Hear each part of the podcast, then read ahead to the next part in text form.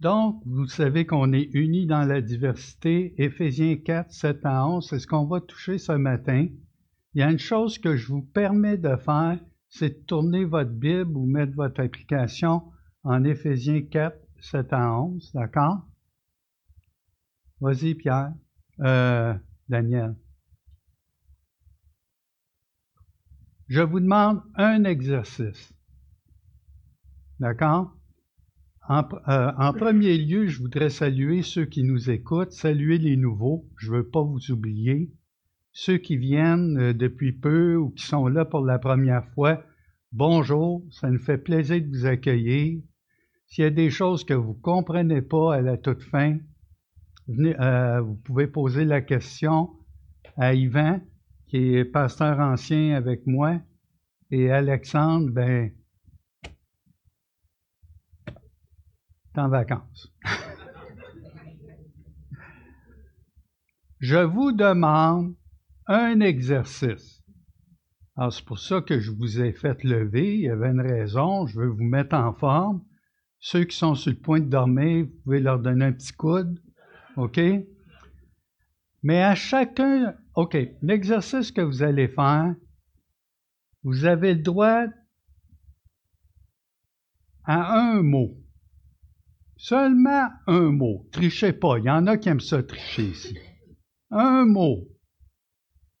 Puis peut-être le mot n'est pas dedans. Peut-être qu'il est dedans. Mais vous devez me résumer la pensée importante dont il est question ici. Un mot. Ça va? Donc, puis vous vous rappelez, celles qui font le cours euh, euh, puis qui ont touché... Euh, les notions de, d'étude de la Bible. Vous vous rappelez les trois étapes? Est-ce que vous vous en rappelez? La première étape, l'observation. La deuxième étape, interprétation. Puis la troisième étape, application. Puis Yves Descari, vous sou- souvenez-vous qu'est-ce qu'il avait dit? Première étape, observation. Deuxième étape, observation. Troisième étape, observation. Puis quand on a fini un message, vous savez ce qu'on fait?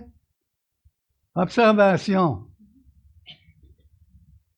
Donc, vous avez un mot à trouver. Vous devez être attentif, ça va? Soyez attentif pour le Seigneur.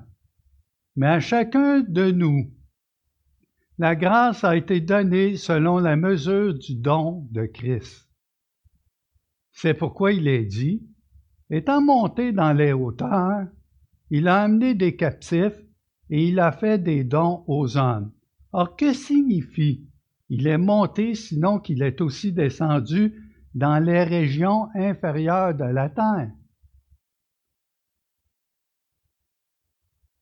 Celui qui est descendu, c'est le même qui est monté au-dessus de tous les cieux afin de remplir toutes choses. Et il a donné les uns comme apôtres, les autres comme prophètes, les autres comme évangélistes, les autres comme pasteurs et docteurs.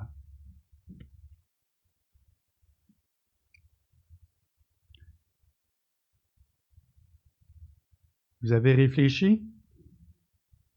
Vous avez observé? Avez-vous assez observé? Vous êtes sûr? OK? Allez-y, un mot. Grâce, grâce, don, hein? Captif, hein? Mais sûr, ok.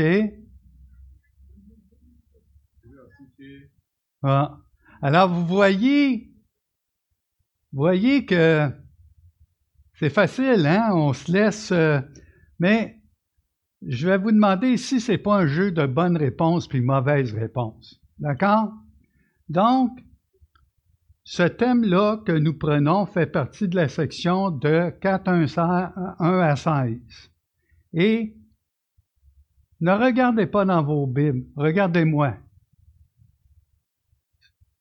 Dans vos Bibles, il y a un titre pour cette section-là. Est-ce qu'il y a quelqu'un qui s'en souvient? l'unité de la foi. OK? On pourrait parler de l'unité du corps, l'unité de l'Église, d'accord? C'est le principe, d'accord? On, on rentre dans cette section-là du verset sept à onze où on va parler, et les heureux gagnants, the winner is, OK? Don. Don. Et tout ce que vous avez dit, c'est pas mauvais, là. Mais c'est don. Don, j'avais raison. Non, non. OK? Alors, on y va. Vous êtes prêtes, là? Vous devez être éveillés parce que c'est vous qui donnez l'étude ce matin, c'est pas moi. OK?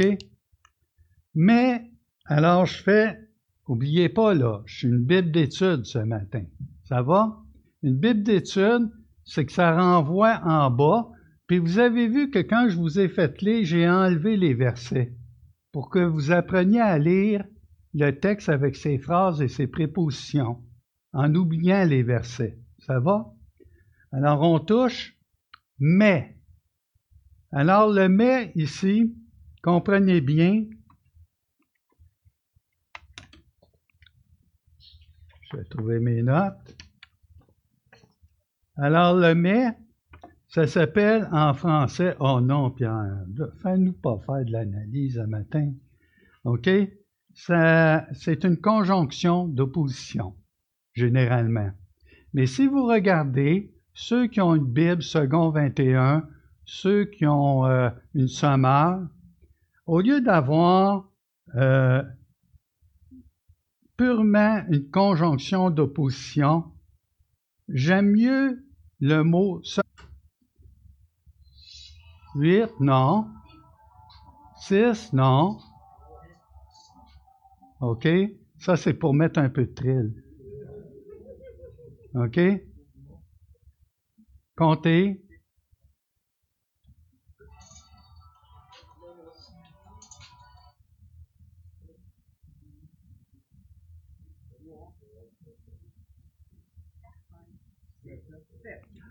Certes.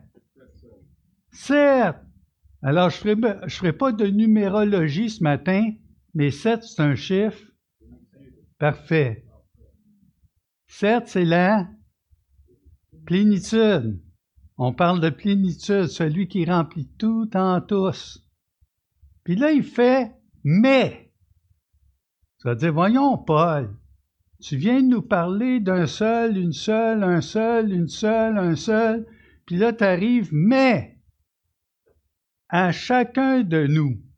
Est-ce que ça fait longtemps que vous avez fait des mathématiques? Et là, je le sais, là, vous bougez sur vos chaises. Alors, s'il ne peut pas me poser des questions, lui, hein? Vous le connaissez, fais attention, Louis, je t'ai entendu. OK. Mais à chacun de nous, chacun, un, nous, en, en, en arithmétique, en mathématiques, ça s'appelle une fraction. Sur le dessus, ça s'appelle le... Et en dessous, dénominateur. Hey, j'aurais dû rester à l'école longtemps, hein? C'est ça que vous dites un matin. OK? La chose la plus difficile à montrer à des enfants de bas âge, c'est les fractions. Si je vous dis soixante-trois soixante-quatrième, est-ce que c'est plus grand que huit sur huit? Ah, il y en a qui deviennent les yeux, là, oh, ce matin, voyons, je n'étais pas venu pour écouter ça, OK? Pour un enfant, c'est dur à comprendre parce que les nombres sont grands. Vous comprenez? huit sur huit, ça donne quoi? Hey, c'est fort! huit sur huit, ça donne un. soixante-quatre sur soixante-quatre, hein? Hein, voyons! Voyons! Vous me voyez venir, hein? Vous me voyez venir?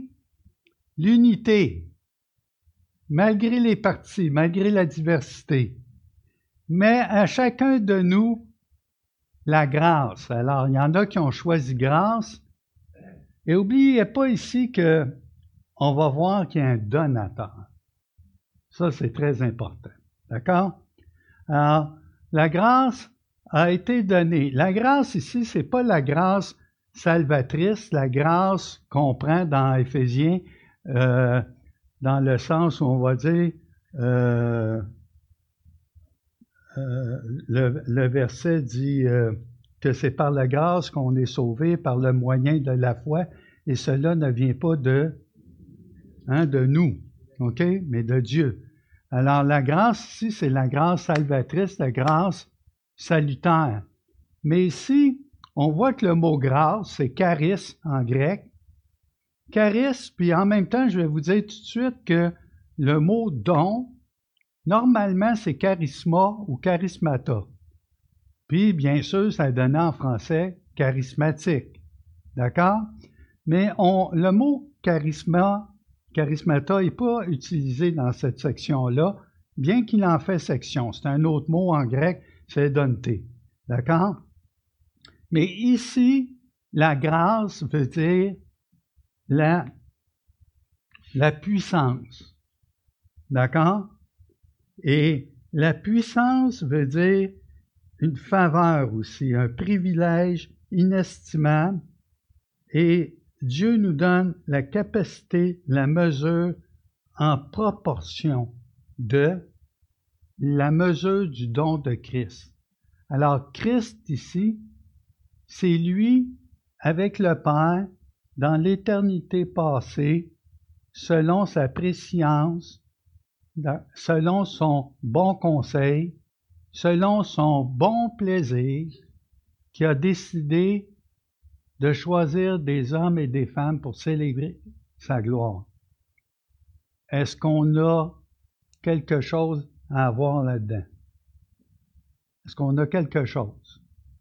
C'était décidé. C'est dur à, à comprendre tout ça. Puis savez-vous qu'il a décidé du don qu'il était pour vous donner? Alors moi, tout jeune chrétien, on m'avait demandé si je connaissais mon don. Puis j'ai dit oui, euh, j'avais répondu au pasteur. Il ne semblait pas satisfait de ma réponse. J'avais dit que j'avais le don de taper ses nerfs de ma femme.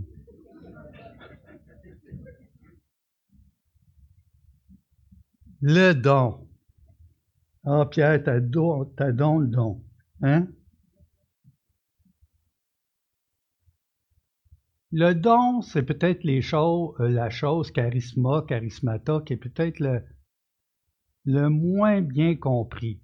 Charismata est utilisé en un Corinthiens douze, un Corinthiens quatorze. On le voit aussi en Romains douze. D'accord? On voit la liste. Il y a des années, j'avais lu dix-neuf Gifts of the Spirit par Monsieur Flynn. Donc, on résume, quand on fait la somme de tous ces, ces passages, on arrive à une vingtaine de dons. Je vous pose une question ce matin. Est-ce que je peux me mettre au service de Christ sans connaître spécifiquement le don que j'ai reçu? Oui? Oui? Non? Non? Oui, pourquoi pas? Elle est toujours différente, Louise.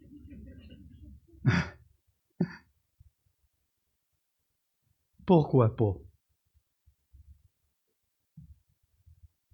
Suis-je con... Si je suis confiné à la maison, et je salue frères et sœurs qui sont euh, à la maison, dans la maladie ou tout ça, donc, est-ce que si je suis confiné à la maison, ou encore malade, ou affaibli dans mon corps, ou une personne âgée, d'accord? Est-ce que je peux être utile à l'œuvre du Seigneur? Sûr? OK? Même sur ton lit de mort. Pourquoi pas? Ah, ben là, ça fait partie du club à Louis. Les dons spirituels J'ai mon frère Yvan ici, et à un moment donné, il dit « Parfait, moi, le Seigneur m'a mis à cœur, de, le jeudi matin, je veux m'occuper d'un groupe, tout ça. » Donc, tu n'as pas décidé, Yvan, de connaître ton don, hein? OK? On se met à l'œuvre. « Ouais, mais Pierre, je ne suis pas parfait. » Ben Moïse avait dit la même chose, hein? Vous vous souvenez de l'histoire. Et si vous attendez d'être parfait, ben j'ai une petite nouvelle pour vous. Si vous avez cru en Jésus-Christ, alors vous êtes parfait en lui. Vous allez faire des erreurs. C'est ça qui vous empêche de vous mettre au service des autres. Et ça, ça a été ma vie, là, aussi. Puis au début de notre vie chrétienne, je me rappelais de ça avec Diane, on passait même des tests, hein, Diane, pour identifier, essayer d'identifier nos dons. Le don. Du moins, c'est marqué Première Pierre quatre, je vous le lis, d'accord?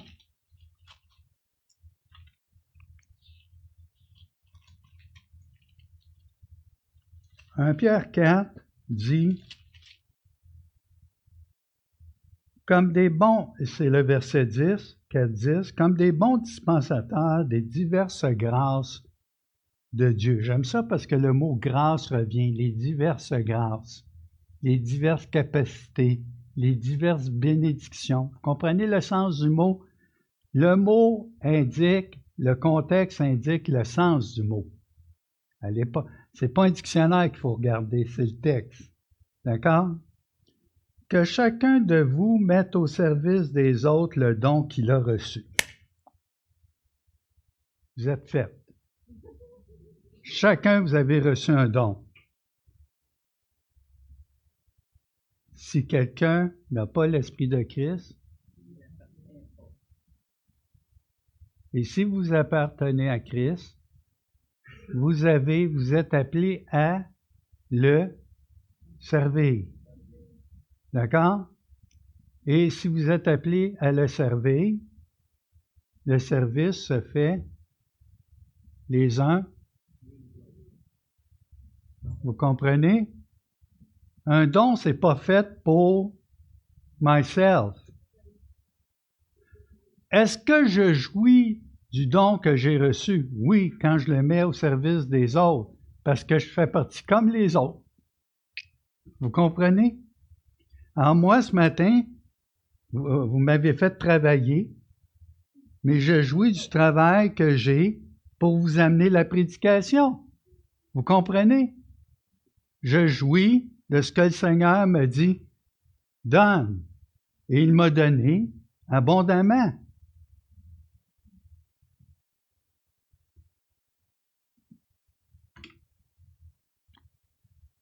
Ça, c'est un verset, mes amis, là. Si vous voulez avoir du plaisir, j'en ai eu, j'en ai lu, puis j'en veux plus. Non. OK? C'est pourquoi il est dit, étant monté dans les hauteurs, il a amené des captifs et il a fait des dons aux hommes.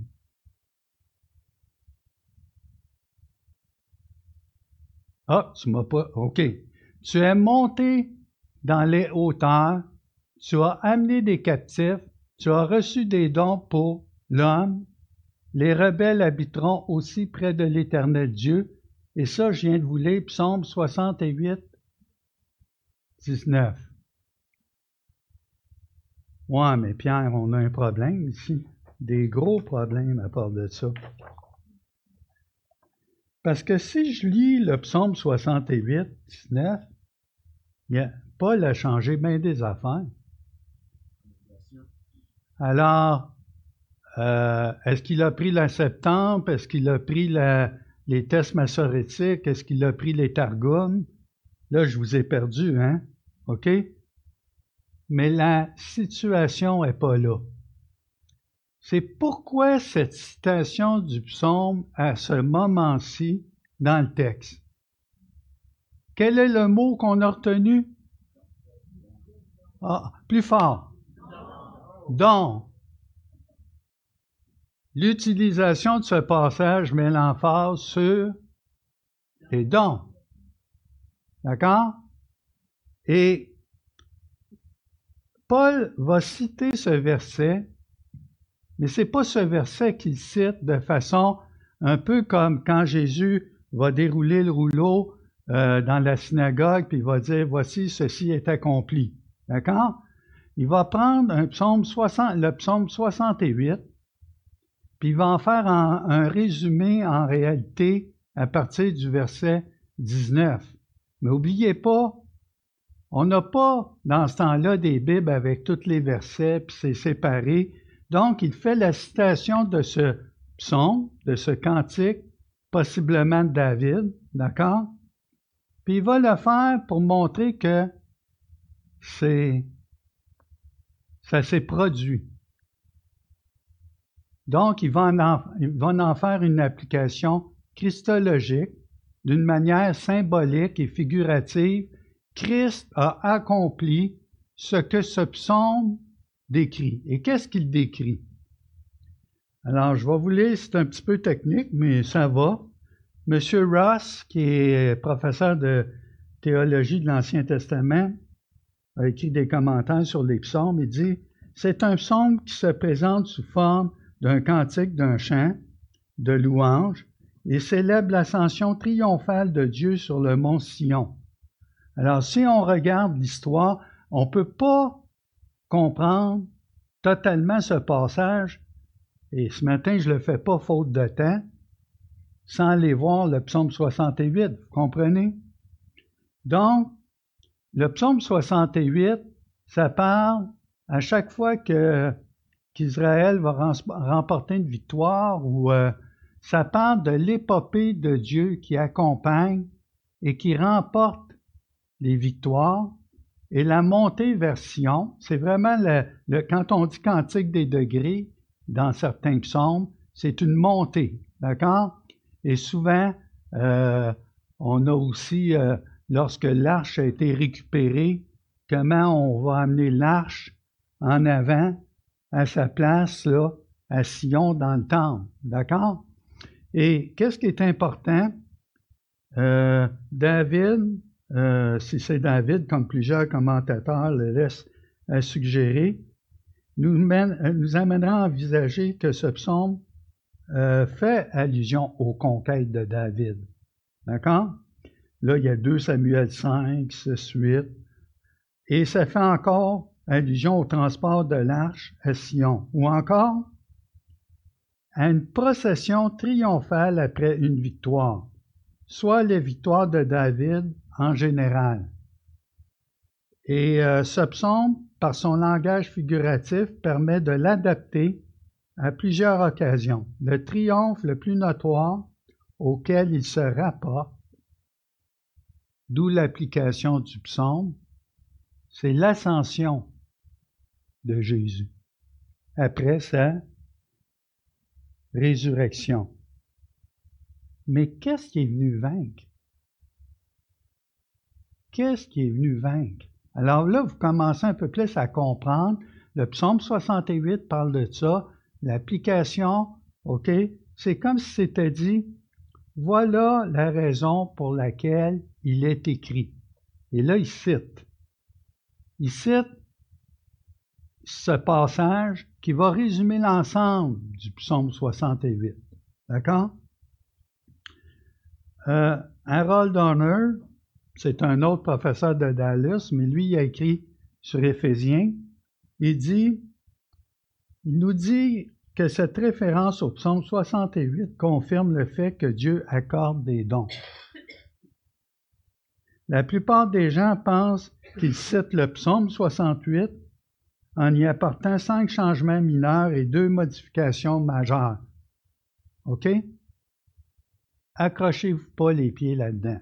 Si ça vous dérange, venez d'en parler avec moi après. J'ai assez lu. Je suis capable de vous répondre là-dessus, puis vous, a, vous allez pouvoir dormir tranquille.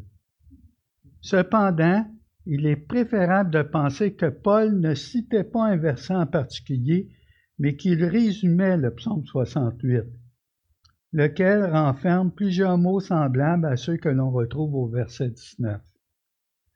Pour ma part, je crois qu'il s'agit d'une une, une utilisation générique. Bon, tu viens de me perdre, Pierre. général, d'accord, du psaume. Remarquez que le point principal ici est que le vainqueur donne, et on pourrait ajouter, puisqu'il en est digne. Le vainqueur, dans les batailles, au psaume soixante-huit, le roi marchait en tête, et ceux qui étaient captifs, qui avaient été euh, euh, pris captifs, donnaient au roi vainqueur, et le roi vainqueur pouvait faire la distribution, soit au temple, soit aux soldats qui l'avaient accompagné, soit aux captifs qui ont libéré aussi du peuple. Donc, c'est pour ça qu'il y a double, double ou parfois trois sens dans le psaume, d'accord? Étonnez-vous pas, quand vous lisez un psaume, c'est de la poésie. Donc, il faut être figuratif, puis il faut être un peu symbolique dans l'interprétation et la lecture. L'essence du psaume soixante-huit est parfaitement respectée en Jésus-Christ. Il est venu remporter la victoire sur le péché et la mort, et par sa résurrection et son ascension glorieuse avec sa suite, son cortège. D'accord?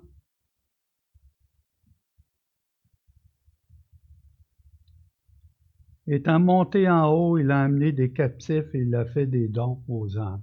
Prenez-le le plus simplement qu'il soit. Maintenant, qu'est-ce que ça nous dit? Ça nous dit beaucoup de choses. On revient après.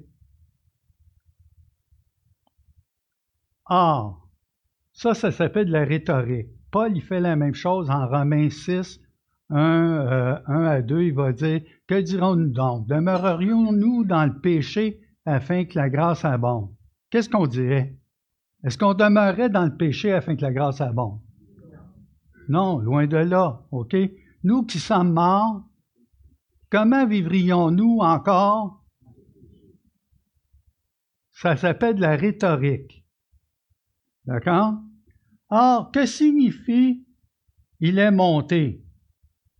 Si je, j'arrête ici, là, s'il est monté, il était où?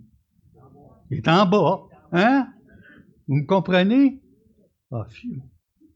J'avais peur. OK? Sinon qu'il est aussi dé- descendu dans les régions inférieures de la terre.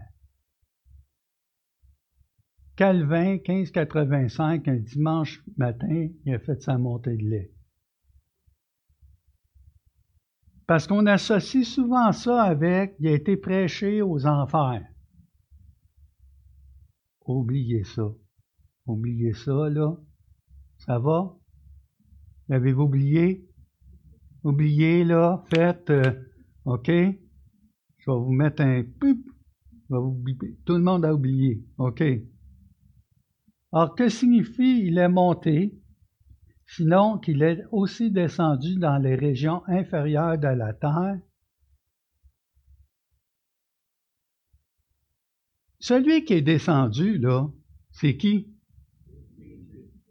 Bien, c'est le même qui est monté. Voyez-vous la rhétorique? En passant, on, on a chanté un chant aux enfants. Hein? Il y avait combien de cieux? Je vais entendre. Sept. Sept. Êtes-vous d'accord avec ça? Il y en a trois. Ah, toi, tu es toujours dans le trouble. On est dans le trouble avec Michel. Sept, c'est la, ça peut être une pensée juive, mais on va y aller avec une pensée biblique. D'accord? On va aller dans deux Corinthiens. deux Corinthiens douze. Là, je vais de mémoire et que vous me faites travailler. deux Corinthiens douze.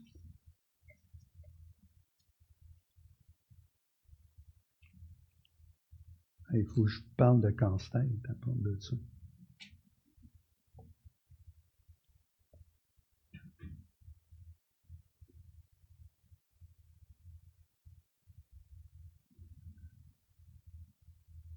Je connais un homme, verset deux, douze, deux. « Je connais un homme en Christ qui fut, il y a quatorze ans, ravi jusqu'au... » Ah ben! Ah ben! Mais voyons donc! Si ce fut dans son corps, je ne sais. Si ce fut hors de son corps, je ne sais. Dieu le sait. Et je sais que cet homme, si ce fut dans son corps ou sans son corps, ben oui, Paul, tu, tu viens de le dire. Je ne sais, Dieu le sait. Vous voyez que c'est important. Il dit, fut enlevé dans le... Ça, c'est lequel des ciels? Le troisième. Merci, mon frère. Le premier ciel, c'est quoi? Celui qu'on voit. Celui qu'on voit, la terre, OK? Le deuxième ciel, c'est quoi? La voie lactée, hein? Répé- Répète-les encore. Là où sont les esprits. Les dominations. N'oubliez pas, on est dans le figuratif aussi. Alors Dieu, Jésus-Christ, le Père, le Fils, le Saint-Esprit, avant la fondation du monde, décide du plan qui était pour être accompli. Et là, c'est comme si Jésus disait, oui, je vais y aller. Alors, lequel n'a point regardé d'être égal avec Dieu, mais s'est dépouillé lui-même, jusqu'à la forme d'un serviteur. Vous comprenez? Tout ça, là, ça va ensemble. Alors, Jésus descend. Et là, on parle d'incarnation, on parle de... On va parler de la crucifixion, OK? De la rédemption, de la... D'accord? Toutes ces doctrines importantes. Et là... Dans les profondeurs de la terre, ça veut tout simplement dire que Dieu vient chercher sa créature dans la bassesse la plus profonde de la terre, comme si on était emprisonné dans un marais boueux qui sent, vous savez quoi. Il vient nous sortir, mais pour nous sortir, il va donner sa et il va connaître le chemin qui nous attend tous, pour la plupart, si Christ revient avant. avant oh, si jamais Christ revient avant, ben on ne le connaîtra pas. C'est la mort. Enseveli au tombeau, c'est les profondeurs de la terre. D'accord? Ça veut dire qu'il a fermé la boucle, il a tout connu. Et il est monté comme le roi conquérant, aux cieux des cieux des cieux. Et il s'est assis où? OK? Afin qu'on... Et on va lire aussi dans Éphésiens au début, parce que vous savez que c'est une lettre, hein? Vous savez que quand on lit le chapitre quatre, bon, on a lu le chapitre un avant, puis on a de la difficulté de retenir, retenir tout ce que la lettre a dit. Mais... Écoutez bien la beauté de ces versets-là une fois qu'on a lu aussi ces, ce passage-là. Ça nous dit « Et quelle est envers nous qui croyons l'infinie grandeur de sa puissance se manifestant avec efficacité par la vertu de sa force. Il l'a déployée en Christ en le ressuscitant des morts. Le prince de vie ne pouvait rester mort, mais c'est le Père qui l'a ressuscité. Et en le faisant asseoir à sa droite dans les lieux célestes, au, au, au paradis, au troisième ciel, on met les choses ensemble, comprenez? Donc, au-dessus de toute domination, de toute autorité, de toute puissance, de toute dignité et de tout nom qui se peut nommer, non seulement dans le siècle présent, mais encore dans le siècle à venir. Il a tout mis sous ses pieds et il l'a donné, donné pour chef à suprême à son, à son Église, à l'Église. Alors, est-ce que Christ est autorisé à donner aux hommes? Oui, il est vainqueur. Oui, parce qu'il l'a décidé avant la fondation du monde. Moi, Seigneur, j'aime pas ce que tu m'as donné. Il semble que moi, je, je, je voudrais d'autres choses. Fait que je veux aspirer à d'autres choses. Dans premier Corinthiens quatorze, c'est aspirer au don des meilleurs. Et quel est le don qui est en, en premier lieu? La prophétie. Mais quel est l'ingrédient pour toute manifestation de don? premier Corinthiens treize, c'est quoi? L'amour. Les uns. Puis aspirer, ici, il n'est pas marqué au singulier, il est marqué à la deuxième personne du pluriel. Donc, en tant que communauté, aspirer à ce que les choses soient bien enseignées, pour que nous soyons bien édifiés et que nous mettions au service des autres le don que vous avez. Alors, je termine le dernier verset. « Hey Pierre, tu nous as joint un taux tout le long. » Parce que, moi, je pensais au don, mais regarde, je ne suis jamais un apôtre, je ne suis jamais un prophète, je ne suis jamais un évangéliste, puis je ne suis même pas pasteur et docteur. Donc, je n'ai pas reçu de don.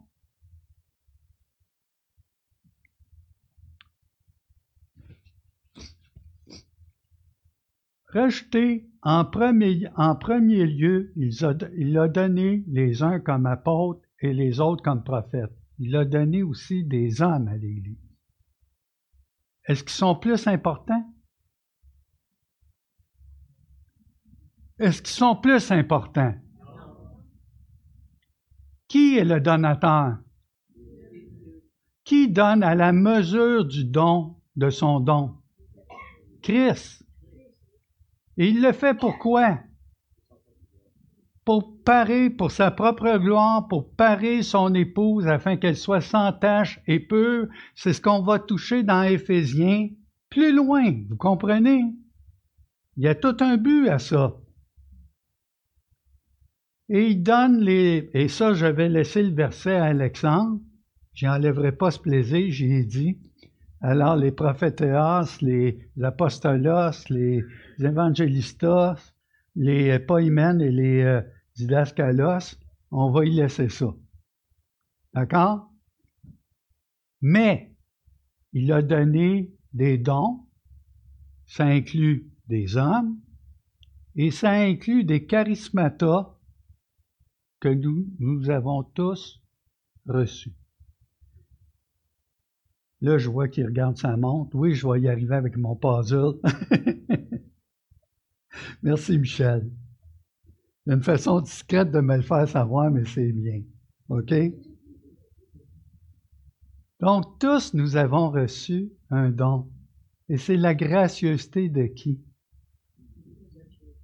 OK? Puis si tu veux avoir un don parce qu'il n'est pas assez important, remets-toi en cause. Qui tu sers? Qui te donne le privilège de servir? Est-ce que Christ aime plus l'apôtre que, que Joanne, que euh, Daniel, que Michel, que, euh, que vous tous, vous comprenez? Il n'y a pas une question, je suis plus important, je suis plus aimé de Dieu parce que j'ai telle charge ou telle fonction. Non! Je finis avec le puzzle. Si vous avez remarqué, il commence toujours avec apôtre, prophète. Et ça, ça avait été mentionné dans les premiers chapitres, quand il prend l'exemple de, d'un temple. Pierre est, euh, Jésus-Christ étant la pierre angulaire. Et il a posé le fondement. C'est quoi? Les apôtres et les prophètes. Et on parle, n'oubliez pas qu'on est en l'an cinquante-six, cinquante-huit. Et là, le Nouveau Testament est en train de s'écrire. Les bases de l'Église sont en train de se poser. Alors, les apôtres, écoutez bien ça, là, il n'y en a plus. Hum. Apôtre, ça veut dire envoyé, Pierre, messager. Non, non. Les apôtres de Christ, ceux qui ont participé à l'édification de l'Église primitive et celle qui va se poursuivre, il y en, ce sont les apôtres. Et parfois, on va donner le nom d'apôtre aux demi-frères de Jésus, Jacques ou Jude ou euh, Paul, OK? Parce qu'on voit la nature importante pour laquelle ils ont été choisis. D'accord? Mais il y a une distinction. Ensuite, les prophètes, les prophéteos. Donc, ça, on va vous en parler un peu plus, mais c'est la base. Et souvent, comme le Nouveau Testament était en train de s'écrire, ben, il y avait des messages inspirés. Et même ces messages inspirés devaient être validés dans l'Église. C'est marqué que deux, trois prophétisent et que les autres interprètent et qu'ils se taisent. Donc, le don de prophète était très important. Mon puzzle. Quelle est la pièce la plus importante d'un puzzle? Allez-y. La dernière. Qu'est-ce qu'il y a de plus plate dans la vie que de faire un casse-tête? D'en manquer un.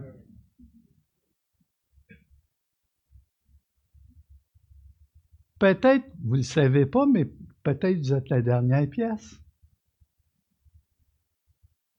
On est dans un casse-tête actuellement où les fondations, ce sont les prophètes, ce sont les apôtres, ce sont les évangélistes, et il y a des belles pièces de couleur, mais pas plus grandes que les autres, placées un peu dans le puzzle, qui sont les pasteurs doc- docteurs. Vous comprenez?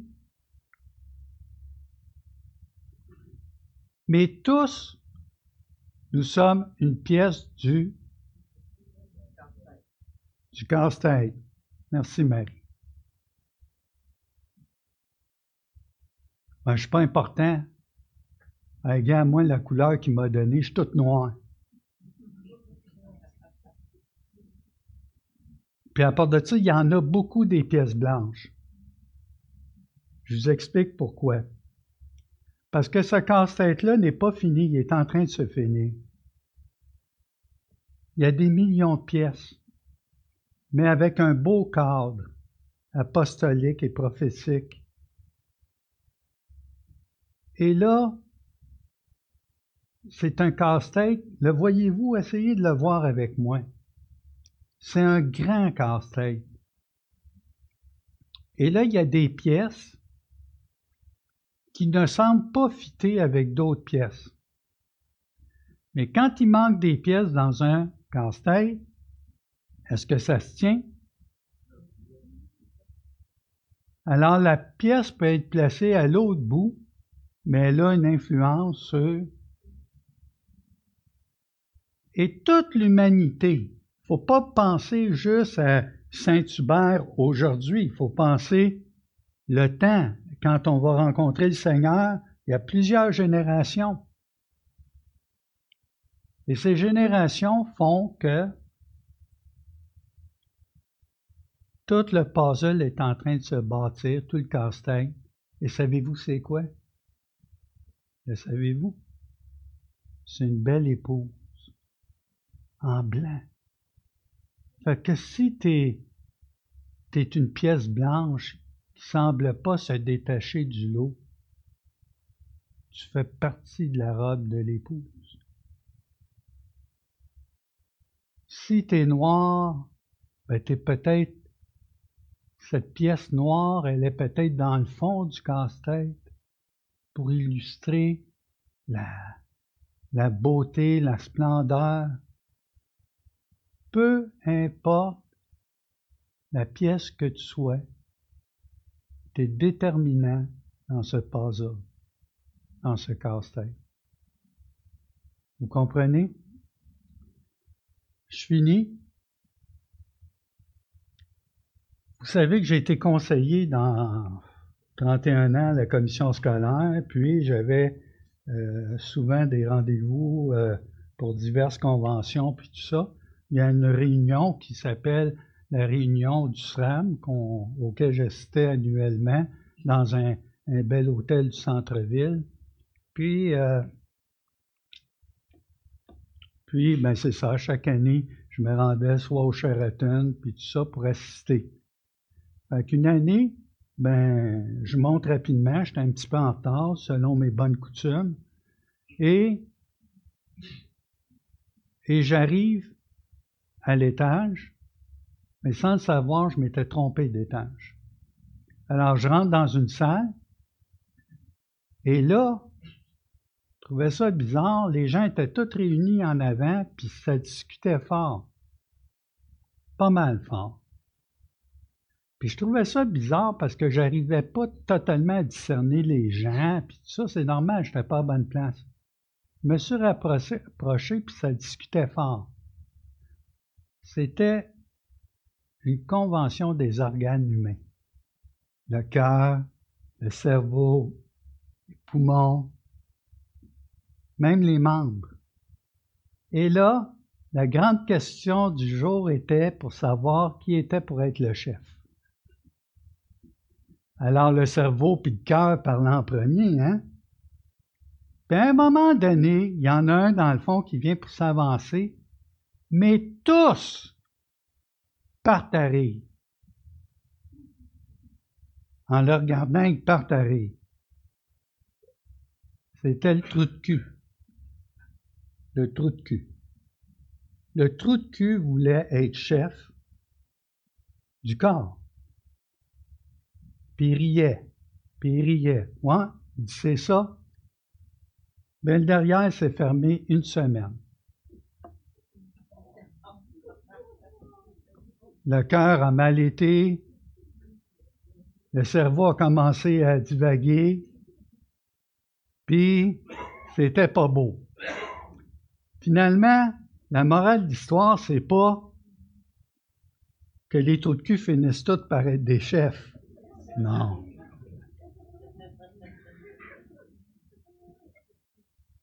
Chaque partie du corps, chaque partie, tu crois pas que tu es important? Tu crois pas que tu es important? Je le sais, là, dans la tête de certaines personnes, OK, on, on parle d'accomplissement de soi, on parle de... Non, non. Savez-vous pourquoi vous êtes important? Connaissez-vous votre donateur? Qui décide?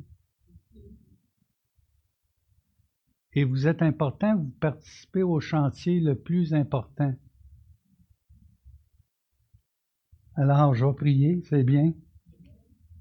Courbons-nous. Notre Dieu, notre Père, je veux te louer de cette lettre aux Éphésiens. Je veux te louer de ce que tu as, ce plan qui est au-delà de ce qu'on peut penser et imaginer. Tu nous donnes la grâce, la capacité, la force, le privilège de se mettre au, à ton service, mais tu nous donnes, oui, vraiment, vraiment, ce cadeau, ce don précieux de te servir. Alors, notre Dieu, utilise-nous à ta gloire, et qu'on puisse laisser tomber toutes les barrières qui nous, qui nous empêchent. Je te prie, Père, au nom de notre donateur Jésus-Christ. Amen.